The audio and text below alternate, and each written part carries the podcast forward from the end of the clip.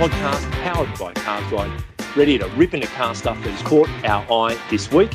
I'm James, and with me is Tom. Yo. And Matt. Hello. This week, we're looking at a Jurassic Park-style rebirth for everyone's favourite Rex. We'll walk through the pros and cons of three of the numerous entrants to the Cars Guide garage this week, and we'll catch up with one of the world's most high-profile pill poppers in Musquatch. So stay with us. But first of all, we, as usual, thankfully had some feedback. And last week we were talking about the G R Corolla. But first off, Matt Murdoch, who was a Commodore last week, we were theorising about where that name comes from. And he said, I can't believe you gave away my crime-fighting identity. and um, G-Man, who actually commented on uh, comments at Cars Guide, said Matt Murdoch is the daytime name of Marvel's Daredevil.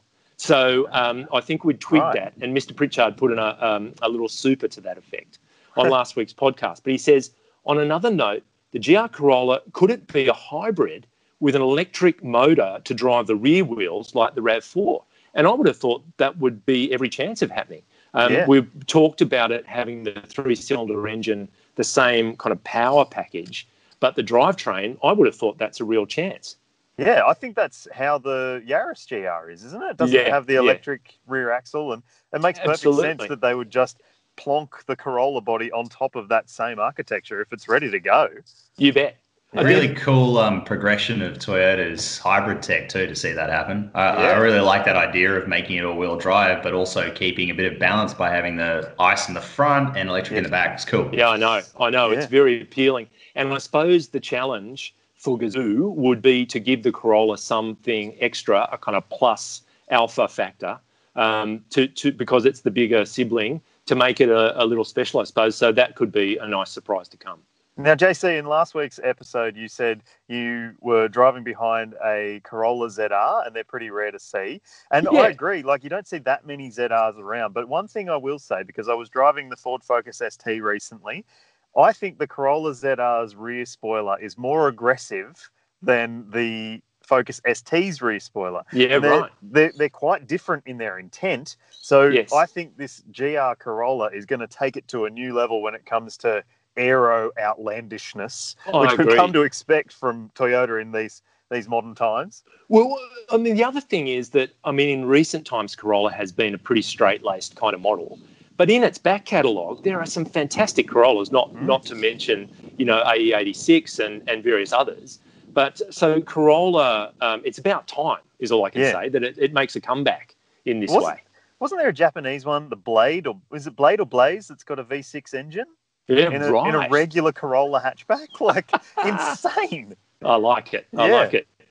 Um, but look, the other thing G-Man says, I love that name, G-Man. Um, another great show. He says, I need to check out the YouTube version more and more these days. So he's obviously a, a listener rather than a viewer. Yep. Any chance of a visual highlights instead on YouTube and the full version on podcast? Now, I think we try to cater to all audiences. Um, yep. A lot of people do listen and a lot of people do watch. Um, I suppose it's just every now and then we throw to something that's visual. We do our best to describe what we're talking about. And yeah. I think for the time being, we'll stick to that that formula. To create another highlights package really isn't feasible. But it's great that you're listening and feeling the need to get onto YouTube as well, G-Man. Well, Mister Pritchard has to have only so much time that he can commit to doing the podcast. I mean, he's shopping online for his outlandish outfits all the, all Precisely. the rest of the time. So. Precisely. Yeah. yeah. Look, um, a person we know well, Peter Panousis, who was our lucky oh, yeah? bugger that, that joined us for our, uh, as a prize winner on the podcast. He uh, joined us for a comparison test uh, towards the end of last year, I think it was. He says, another great episode. I think Toyota's missed a trick. The Toyota Gazoo Yaris sounds better to me than the G R Yaris. Still hanging to see it when it arrives on our shores. So he's doing a bit of um, product planning and, and name planning there. I can't help but feel like Gazoo, it sounds like a little annoying instrument that your kids play, you know, that sort of thing. Yeah, yeah, well, that's true. But, I mean, there was a character in the Flintstones, of course, called the Great Gazoo, who mm. was a Martian. So he kind of pre- preempts all the conspiracy theorists that think, you know, in prehistoric times, Uh, Martians had come and done things on Earth, blah, blah, blah. The Great Gazoo, yeah, check him out. Um, Neza says, the Yaris sounds like a go-kart rocket, but I'm struggling to see who it's marketed for. What do you gents think? And and all I can say is that hot hatches, since really they started to fire up in the seventies with like two oh five Peugeots and, and G T I Golfs, there's been a pretty steady market of people, mainly younger people, that probably don't have any family commitments, that, that want um, a conventional car, but with that kind of performance. I think there's there'd be a ready market for it here. Yep. Uh, definitely. Um, it's it's one of those markets that is eternal, I think. Since yeah. its inception, um, there's always going to be someone who wants a little fun hatchback that's powerful and enjoyable to drive. I think that's just going to be a thing forever. Um, we're seeing different brands move in different directions with it, obviously with like Peugeot with the E two oh eight. So it's the now the top spec two oh eight model in Europe is an electric car. And yeah. that still offers the fun factor. If you read the reviews of that car, it sounds like it's a very fun car to drive uh, and lives up to the G T I of the p- previous two oh eight era. Um, so it's it's going to keep happening and it's going to keep evolving, I think. I think it's interesting to see in our market as well, that small car segment is really declining, and yet manufacturers still bring us the hot hatch version in, in some cases. So, you know, Ford, Ford bring in the Fiesta only in S T guys. And um, look, makes you wonder if all of those cars sort of do disappear from our market, will we actually get any hot hatches anymore at all? And yeah. then, uh, you know, the other side of that is, you know, or will we just get the get the hot hatch version? That's it from all brands. I, sp- I suppose it's a way of squeezing a little bit of profit margin out of that small car market, because typically it's so thin in terms of trying to make some coin. Um, but also it is a specialised area that hmm. I think will linger for a bit longer than than you might think. Well, also, I think the it might evolve into the hot small S U V as mm. the go-to. Oh, yeah. And yeah. so, like, you'll have a, um, there's supposed to be a C H R G R as well. Correct. And or a, or a, a Lancer Evo, as a, but as a uh, S U V. Yeah, yeah like, Kona N. Yeah, yeah. exactly. Yeah. I'm in the I'm in a Honda H R V R S, which... Uh, the R S should mean really sporty, but it doesn't. Uh, it doesn't have much. Doesn't have much performance, Matt. That's the no, thing. Not not quite so much, but it has the look, and that's what a lot of people just yeah. want. So, all right. Well, look, John Gibson says um, he's probably heir to the guitar fortune. Says large hatches are ridiculous-looking things. I'd rather wait for that all-new hot uh, Yaris hatch coming out. But then he talks about the straight standard uh, cooking variety. He said the five-door Yaris was joining us in May. Now we're told it's August. And he says, I'm most disappointed. He is most disappointed. Um, so what's your mail on that, M four? Have you heard anything on timing for that car? I know that that timing is about right, that it's shifted back a little okay. bit. There's There's been um, a fair bit of demand for that car, and obviously they're running out the stock of the existing model, um, which has been on sale for too long. Um, yep. So it'll. Is there a horse in the background? Are you yes, near in, some kind of paddock the, there? I am in the country, just over there. Yeah, there's a horse just there.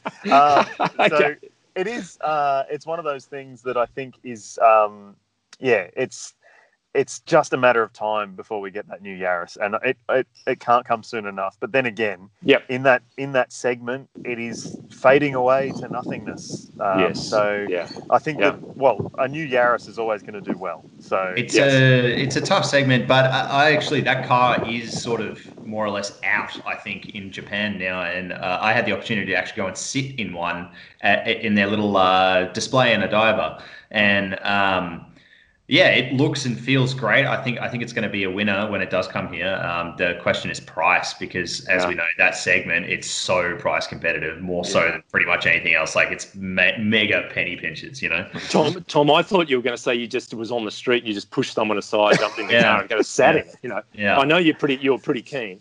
Now, yeah. Andre Vaudier, Andre Vaudier says, yeah. look, he's a European, but he's been living in Australia for some time. Um, was back there recently and saw the Corolla wagon, um, and he'd love to see a hot Corolla wagon. And oh, I reckon yeah. that's a, that's a pretty good idea. Um, mm-hmm. And he also compliments me on saying his name almost perfectly. So thank you very much, Andre Andre Andre, Andre Vigier. Andre Vigier. So cultured, J C. Okay. Now, last week we also touched obviously on the cars that were in the garage, and Steve Corby had been in a Cayenne Turbo, I think, a hybrid. Turbo S E hybrid, um, something like that. Anyway, David Burt said, He loves the trim on the Cayenne Turbo S. Even if the Touareg looks more attractive, every car should have the option of the Holden nineteen seventies houndstooth David Jones trim. and and I actually, that put me in mind of the original nine two eight. The first nine two eight Porsche had what they call the Pasha trim, which was psychedelic, really. When you looked into the car and looked at the seat, you started suffering from vertigo because um, the op- optical illusion wanted to make you fall into the car. Like a magic um, eye poster. Yeah, and for those on YouTube, we'll have a picture of that um, up for you to have a look at. But then Chesto was in the Pathfinder, and eighty-eight M T B eighty-eight says, Nissan Pathfinder with nine-speed auto will be great. All we need to do is get Subaru Forester to have a similar gearbox. Mm. So I don't un- I don't understand the Pathfinder um, Outback, uh, Forester, sorry, connection. But anyway, sure. I think he um, just hates C V Ts and, you know. Yeah. Fair enough. He's fair not alive. So then uh, David Burt, who is a serial commenter and is in fact called himself out by bracketing comment two um, to preface this one, the Pathfinder has lost its way. It once was a well-regarded four-wheel drive, a likely Prado competitor. It's now more Kluger than Prado, a family hauler rather than trailblazer. And that, that happens, doesn't it? I mean, models do move and morph and evolve in different ways. You could say that it's found a different path, J C. But that, that whole the whole point of it was that previously Pathfinder was the S U V based off Navara. Now there's a new one called Terra, which we don't uh. get in Australia. Or there was talk that we were going to get it, but we don't get it yet, or maybe we'll never get it. Uh, yeah. But Pathfinder... If, been... if they if they did a night package, would it be the night Terra? I guess it would.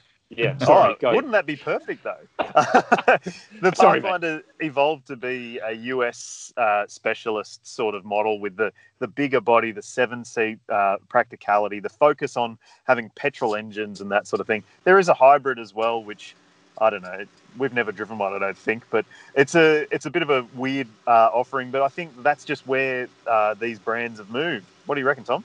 Yeah, it's an unfortunate uh, reality that we're a tiny, tiny blip on most brands' sales radars, and that means we're the kind of uh, beholden to other markets. And we've seen Toyota, uh, Nissan, and uh, Mazda sort of move towards that U S market with big monocoque petrol-powered S U Vs, and you know we're just going to have to be beholden to that going forward. It is a shame we don't get the Terra though, because it's not sold far away, Thailand, I think. Yeah, yeah, and I mean.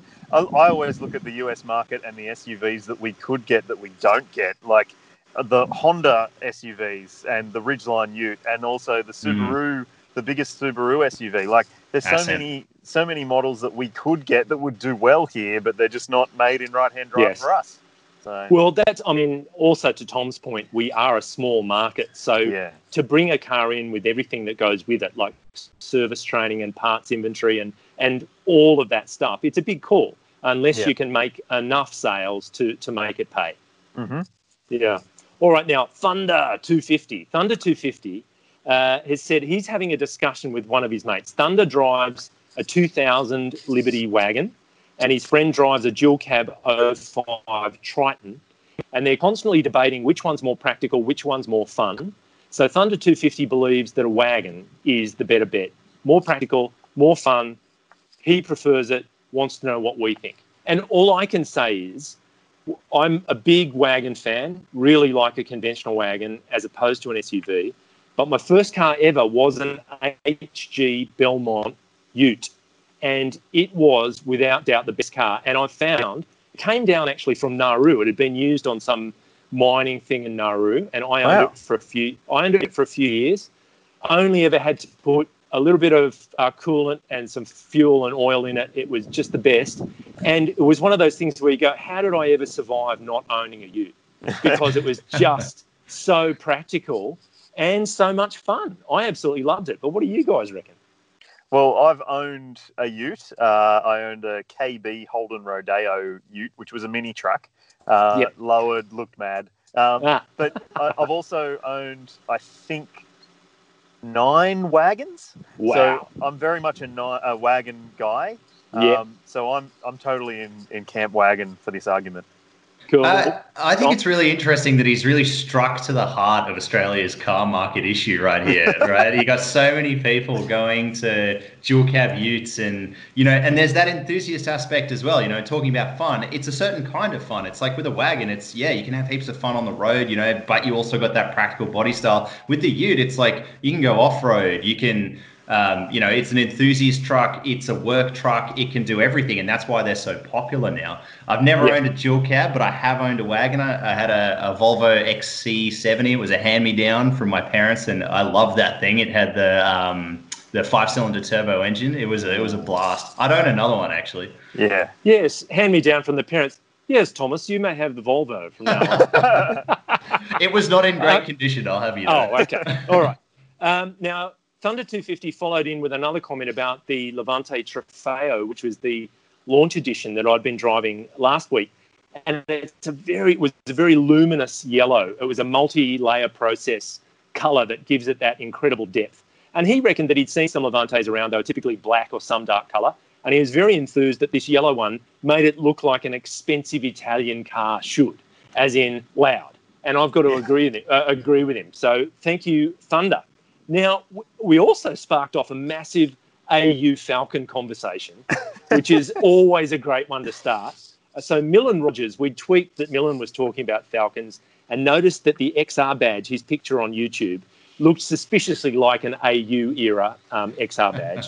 And he said, yeah, you guys sort of guessed it. I used to own a Series three A U X R six, but now he's got a Commodore V F two S S, mm-hmm. which is very odd. He says... Mm. I'm a Ford guy, but still love and respect Holdens. Wow. And he says, except for V Ts. Ha, ha, ha, ha. Right? So then David Birch chimed in and said, that's classic. It's just the classic Commodore versus Falcon thing. H Q, Kingswood versus X A Falcon. V B versus X D, V N versus E A. And so Millen came back and said, yeah, look, I'm just one of those rare people that do like Commodores. He likes the V L. He likes the V N. He's still a Ford guy, but he says the E A was, quote, just pure garbage. And, and I do recall back when the E A Falcon was launched, I was working on Motor Magazine, and there was a shot of the E A when it was being presented publicly for the first time at the Melbourne Motor Show, and the sign behind it said something like, quality is job number one or something like that. And the U in quality had half fallen down and was just hanging off the word. And I think it was a portent of things to come. So, you know, whether Millen was talking about the quality of the car dynamically or the quality of the car uh, build-wise, um, mm. there you go. Um, Hammer Rocks came in and said, look, I agree with Millen Rogers. The A U Falcon's a great-looking car. When viewed from the inside, runs and hides. That's, that's what he said. um, C G V, the very fast train, says the mighty A U Falcon made it long rule on Aussie roads. And it turns out he owns uh, an A U Falcon X R eight Series three with the hand-built Tickford four point nine litre V eight, five-speed with the double wishbone I R S. Like, wow, wow what a car. Yeah. He says the last true Aussie Falcon.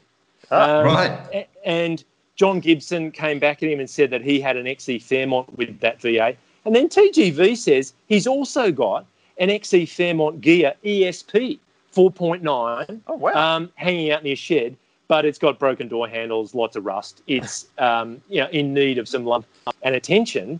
But he points to the fact that that three oh two was made in Geelong and Australia was the only place where it was made. So um, good on him. Great yeah. A U discussion. Now, Pranav, Pranav Shroti... Uh, said that he got a glimpse of the Merc, the Merc that I own in this garage. He wanted to know a little bit more about it. I won't bore everyone too much, but I've owned it for twenty odd years, and and um, I know that I've got its birth certificate, its data card from the factory um, in Stuttgart, and it was it's an Australian delivered car, um, and it had factory air conditioning and all of that great stuff. But he wanted to see if there was anything else in the garage. I'll just take the liberty of showing you the family truckster, which is our family transport, and talk about wagons. Um, that's a W two eleven, um, seven-seat wagon, and we've yes. had that. Our our technique is to buy a ten-year-old Merc wagon and keep it for about ten years. So it's about to come to the end of its lifespan in this garage, but it's it's been a very good car. What's and next, J C? Now, E sixty-three says nice tool in the in the shed, J C, and you'll notice there is a large spanner against the wall over there. Aren't you scared it might land on your Merc? It's um it's not something that was used in the construction of the Sydney Harbour Bridge. It was actually a photographic prop um, that was used on a magazine that I used to work for. So that one, Eddie. Now, awesome. in general, in general, ScanSpeak double oh says, please fix the terrible audio with some proper microphones. Thanks. Um, to which I would say, I think I'm possibly at fault there. I had a, a jacket on last week where the mic was tapping it, and I do apologise for that. It must have been very annoying. But over and above that, we're doing this remotely. We're doing it as best we can. And I'm sorry if the audio isn't perfect. We do normally do it in a studio, um, and we just we just give it our best. So there you go, Scan. Yeah. Yeah, mate. Yeah, yeah, mate. um, now, Thunder two fifty, he says, comment number three, um, he's highly curious about motoring journalism and the process behind it. I'm just wondering what happens during the week from the time you get a car to the time you return it. And, look, I find I get the car, come home, have a bit of breakfast, try to spend time with the kids, have a decent week, be nice to people. That's what I do between yeah. picking it up and taking it back. But um, I, I think, in short, I'm sure I'm like you guys, I do have a standard kind of a drive route where I will take these cars. So you get some kind of yardstick in terms of fuel economy, braking, uh, dynamics, comfort, a varied kind of drive that gives you consistency in the way that you're assessing these cars. Am I right? Yeah. Yep. Pretty much, one hundred percent. You know, you've if you're not testing over similar or the same roads each time, then your testing procedure is probably a little bit out of whack. Um, obviously, mm. things change in your lives, and uh, you might not be able to do the exact same thing every time.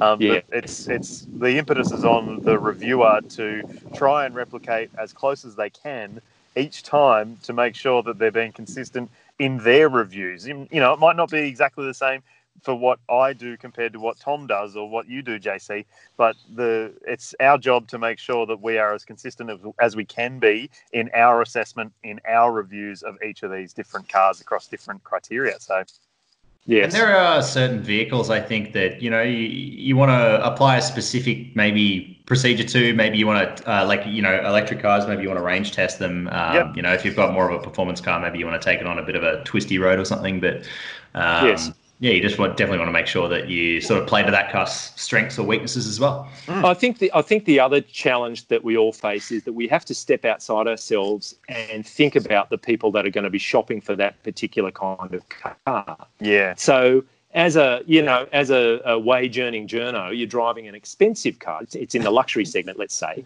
You have to remember that this is just a car that someone's shopping for. It might yeah. be expensive as far as you're concerned, but for the person who's ultimately going to buy it, it's just time to buy a car. Yeah. So you have to assess it in terms of its practicality and performance and all of those things that you normally would. So just to assume that mindset is sometimes part of, of the challenge. Yeah, or as and well, uh, uh, people might be coming out of a ten, twenty-year-old car and, you know, things that we take for granted, Apple CarPlay, uh, inbuilt sat-nav, uh, auto safety features, you know, the presence of any of those items will still be amazing to yeah. people coming out of those cars. So you kind of got to ground yourself and say, oh, it's missing this, this, that, the other. But also, you know, if you are coming out of one of those cars, it's still going to be great. Yeah, yes. And I've I've made that point in a recent review. Uh, if you're coming out of a ten-year-old uh, used Commodore or something and you're jumping into a brand-new M G Z S, for example, you might think, wow, this has got everything I could possibly ever have wanted. Or if you're in a, if you're looking to buy a Range Rover, um, like I did the S V Autobiography Dynamic a couple of weeks ago, which is three hundred sixty thousand dollars, it's hard to get your head into that space. Sure. Where you go, where, what else would I be thinking about if I'm buying a car like this?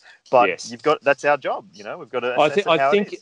I think an expression of that was um, shout out to a, a, a John Crawford. He he was a person who at one point was public relation, public and customer relations manager for Daewoo, and he oh. said he'd never had a tougher job because most people buying a Daewoo were coming out of a used car. It was their first ever new car, and they actually expected it to be perfect. So yeah. the customer relations role was really difficult because Daewoo was a car built to a price and, and mm-hmm. specified to a price. and yep. yet people's expectations were through the roof. Yeah. So under, understanding people's expectations as well can be quite tricky. Yeah, exactly. Yeah. Now, also moving on, John Schroeder, he, he had a lot to say about the potential for an F one fifty uh, Ford coming to Australia. Um, he said, look, there are tracks in the Outback that simply won't be wide enough for it. He also said the G P S better be pre-programmed for fuel stops um, along the way, unless you go for the upcoming electric version. Um, and then in terms of the Maverick, he just thinks downsizing for, you know, people with a healthy ego uh, probably won't compute. He doesn't see it working too well. So I thought that was an interesting insight too. You'd have to pitch that car in a particular way. And I know Ford has the Bronco coming as well, which will be very much a lifestyle kind of truck. So it'll all be in the marketing spin as much as it is in the actual product. Yeah, one hundred percent. You know, like there's no doubt in my mind that there is a market for a smaller uh, pickup truck style vehicle, but yes.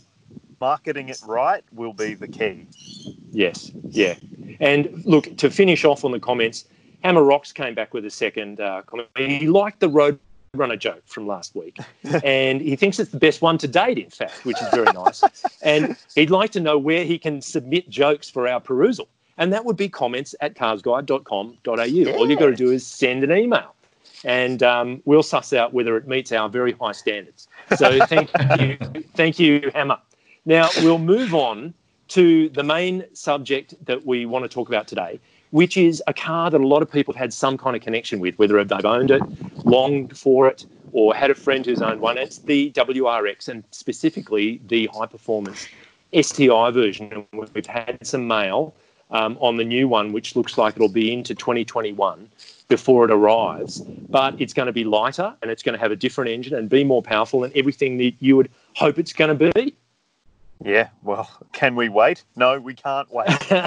so so gl- globally, I think we're talking October twenty twenty-one, which yeah. would put it actually here, you'd imagine, very late that year or early in twenty twenty-two. Yeah. And our very own Andrew Chesto Chesterton has been digging up a lot of the details.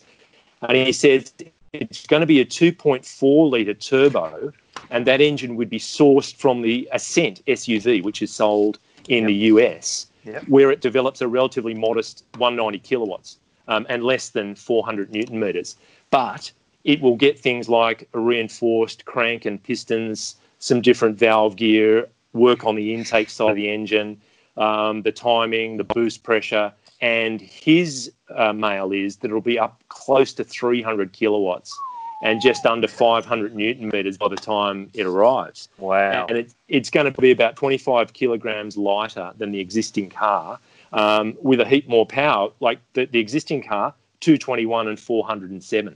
So a lot more grunt in a lighter car. And he says, you know, with that in mind, the current car's about five point two seconds, zero to one hundred. This one will probably be a sub-five-second car, yeah. um, zero to one hundred. So that's pretty exciting. It'll also stretch a bit. It'll be over four point six metres long, and right. the wheelbase will get longer as well.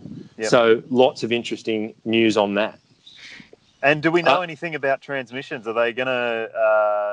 just stick with a manual, or is there any word on whether they'll do uh, C V T again? uh, no, no word on that. Interesting, though, that when Chesto was at the Tokyo Motor Show last year, um, Subaru Australia's managing director, Colin Christie, hmm. said to him when, when asked about this upcoming car, he said, quote, "From what we've seen, what Subaru will put together is going to be a fantastic product."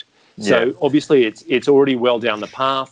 It would have been frozen in terms of its design and probably its powertrain. Um, so it's a known quantity. It'd be in development and testing now. So yeah, the transmission question, I don't know. We can yeah. put that we can put that to Chesto and see if he's heard anything. But f- for mine, um, a C V T, no matter how good it is, when you're in an all-wheel drive performance car like that, I don't see it as a natural marriage. Mm. But um, anyway, you go. You guys may differ, but I, I just don't see it as a good fit, as it were. No, I'm with you as well. What do you think, Tom? Yeah, I think uh, they're going to have to do something. It's, you know, dual clutch, I think, would uh, probably performance-wise work the best. Because um, can you really see them building another torque converter, maybe sourcing a torque converter from someone else? possibly. Yeah. Um, and there is a lot of talk of them, uh, Subaru, that is working together with Toyota uh, more in the future. So uh, I don't know, maybe maybe we'll see something come out of that. But I also talked to Colin pretty uh, recently. Oh, um, Colin, first name basis. Yeah, that's yeah, it. Uh, yeah. Cole, Cole. Oh, Cole, Cole, good old yeah. Cole.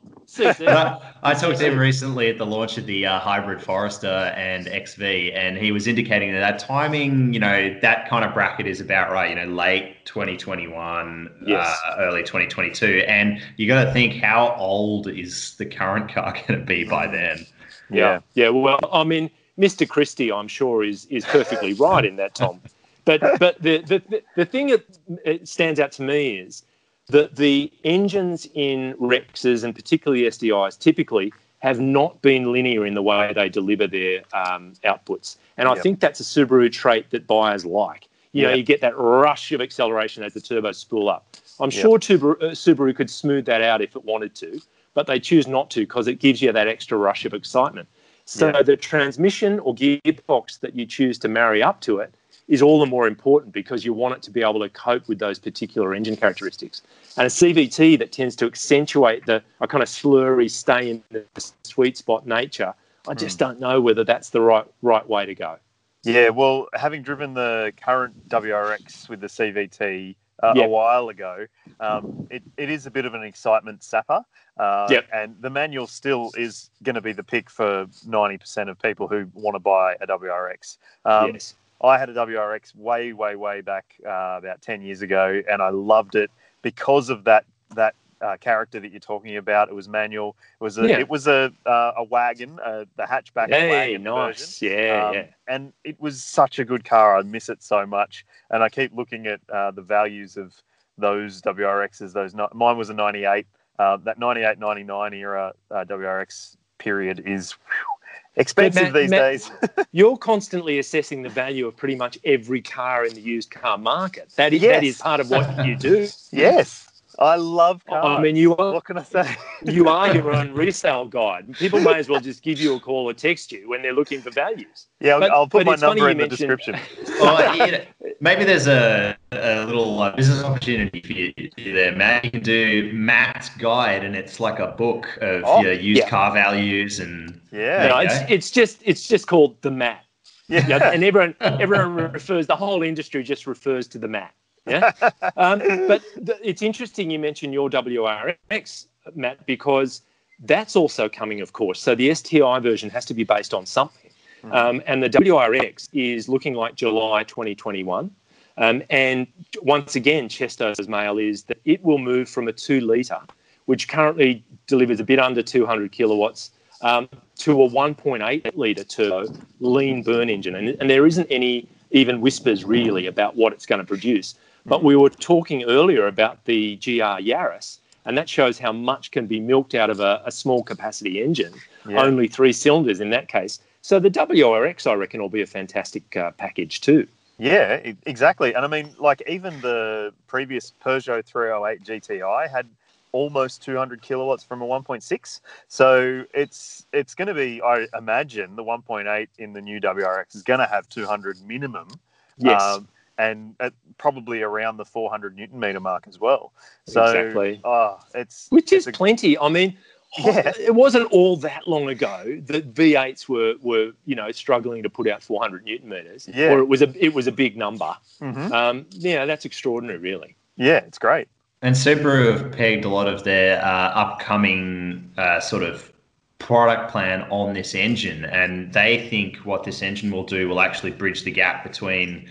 Uh, current state of combustion engines and the next generation of hybrids. So yeah. if okay. you look at their sort of product plan where things uh, overlap, uh, this engine is meant to last for the next sort of five, ten years, and then you've got all, everything hybrid or electrified from there on. So presume, I presume, Tom, you have the Subaru product plan then, because you're yes. knowing where everything well, is fitting in. That's That's a very handy document. If you well, share that Cole, around, Cole's be... a good mate. You know? So they, the old they, they gave C C us, they gave in. us a, uh, a slide that came out of Subaru Japan at that ah, uh, launch, okay. and it had that uh, sort of uh, catalogue of when, what what, hap- what was happening where and what overlapped. Got you, so. got you, got you.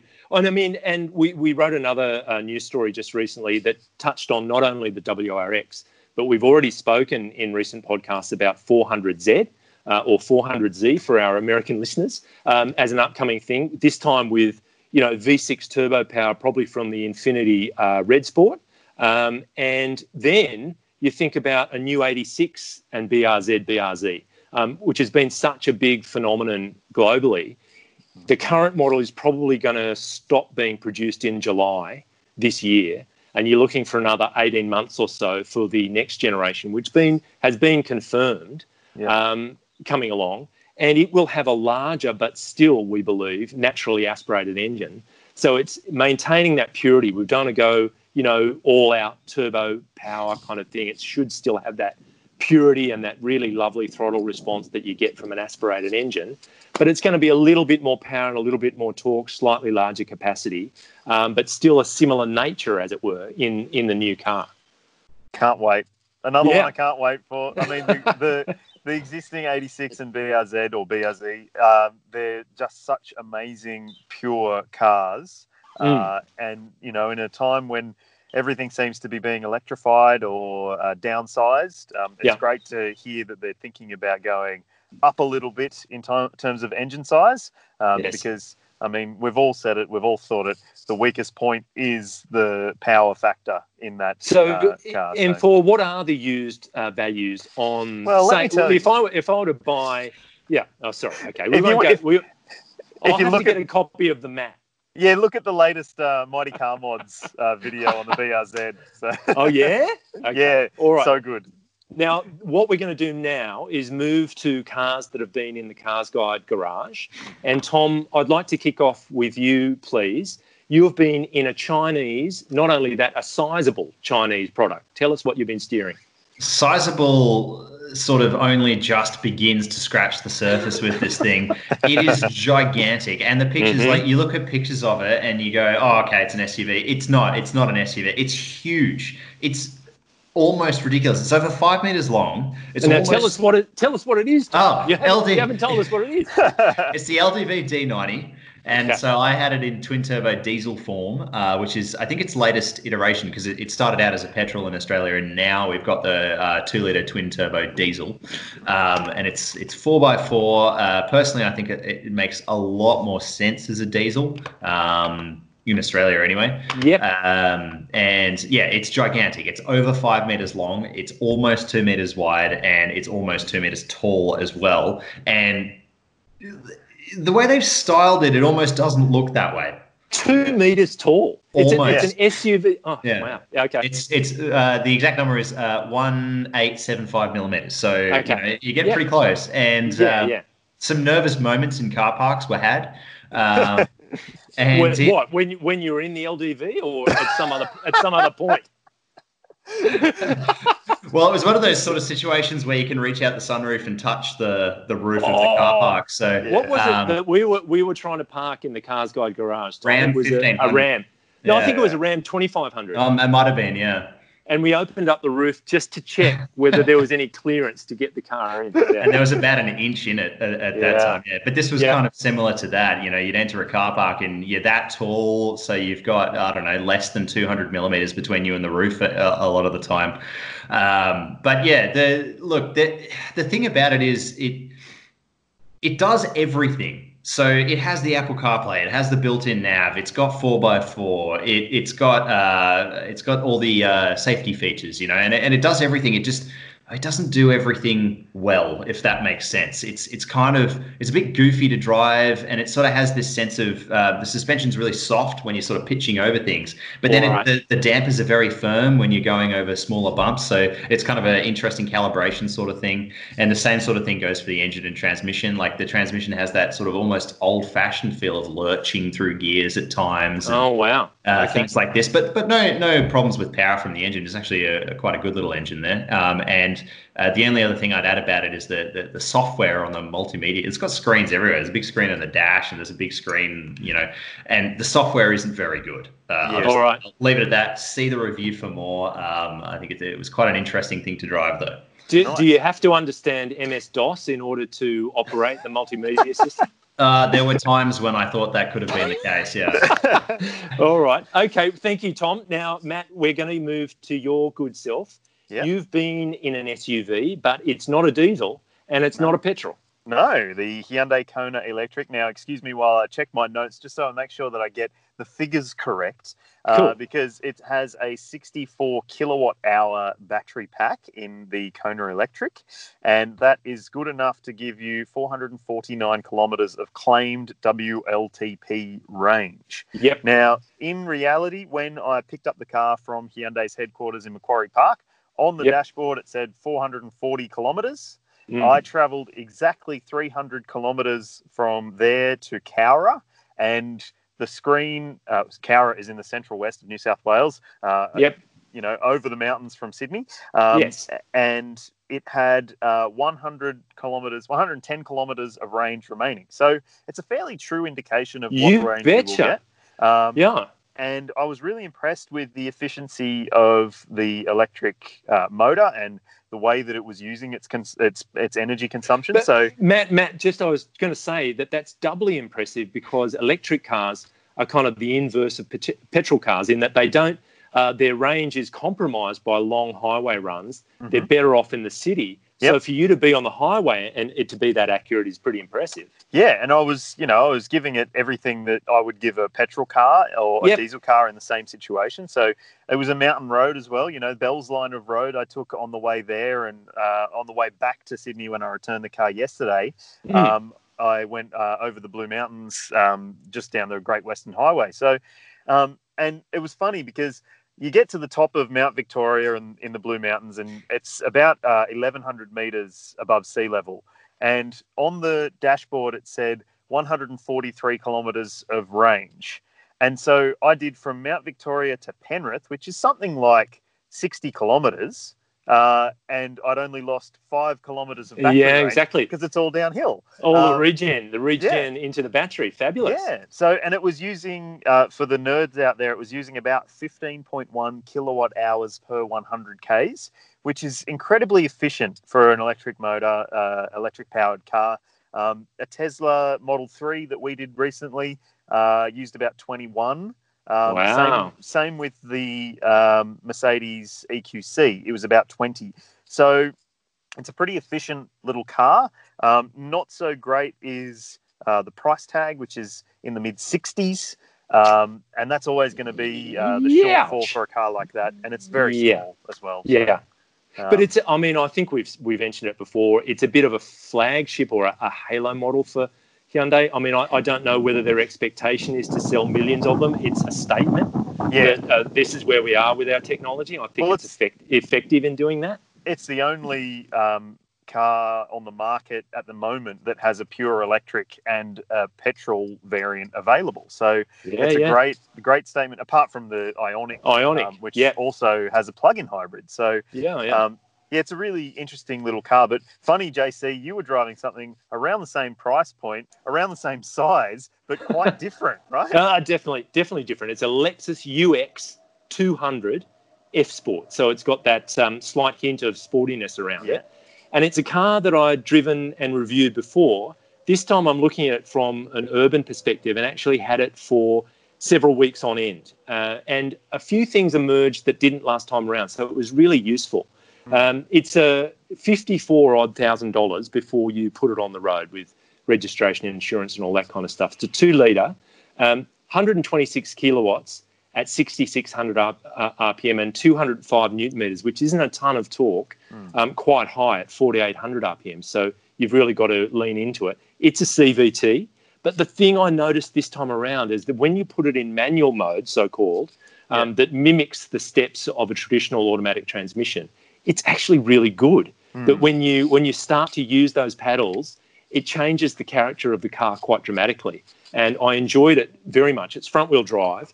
Um, the ride is really nice and it handles well. So you started to find it as more of an engaging drive rather than just being a kind of um, medium-tier luxury car. It had something to offer uh, dynamically. Good seating position.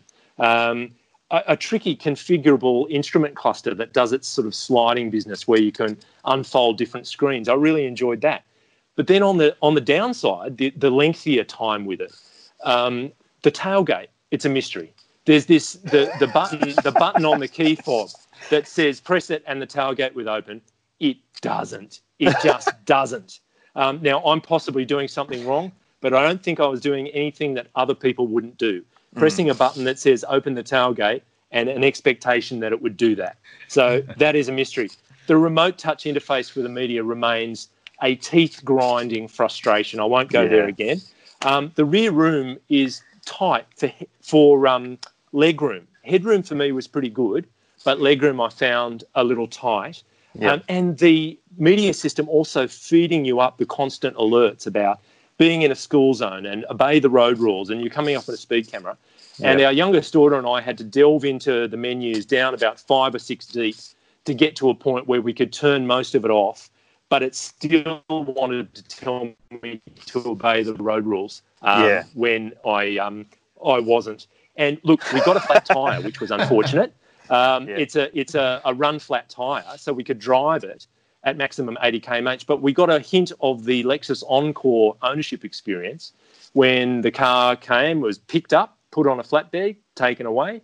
Next day, returned with the tyre repaired. So um, that that was a very nice uh, kind of part of the whole experience. It is nice, but, you know, how much easier would it have been if you just had a jack and a spare tyre? Put a spare tyre on it. I agree. But minutes. anyway... Uh, we better move on, and it's time for Muskwatch.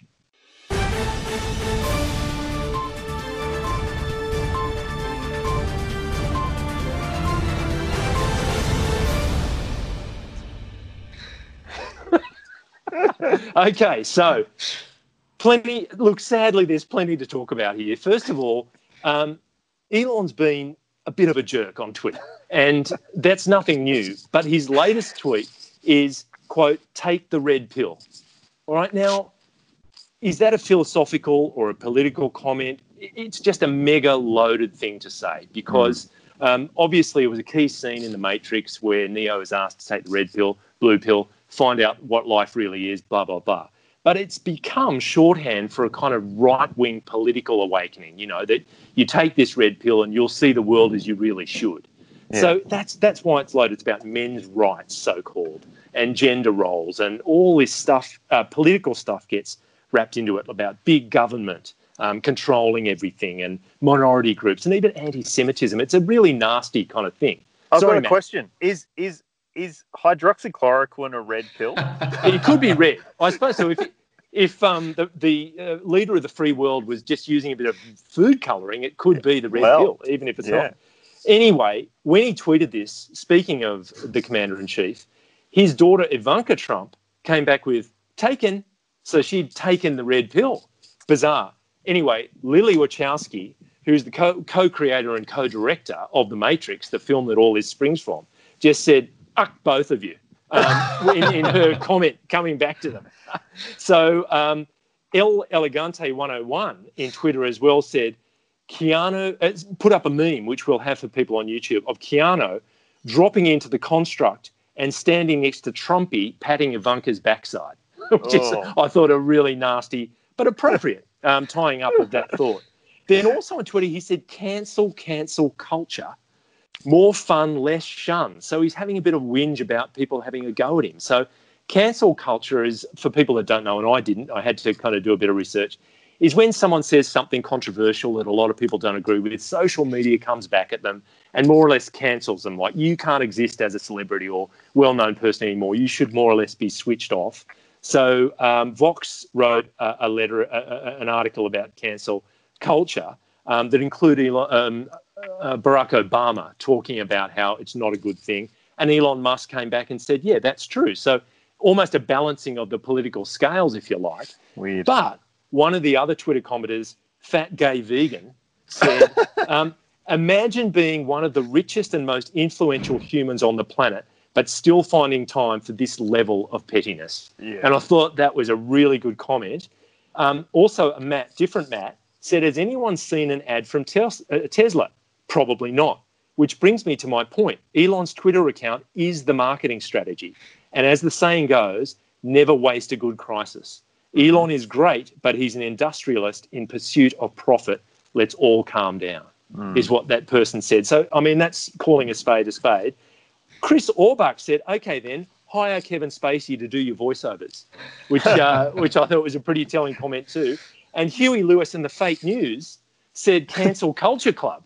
And um, John McCallum, with a, with a meme of uh, Boy George, uh, John McCallum said, that Tesla stock will tumble for you, which I thought was, was pretty good too.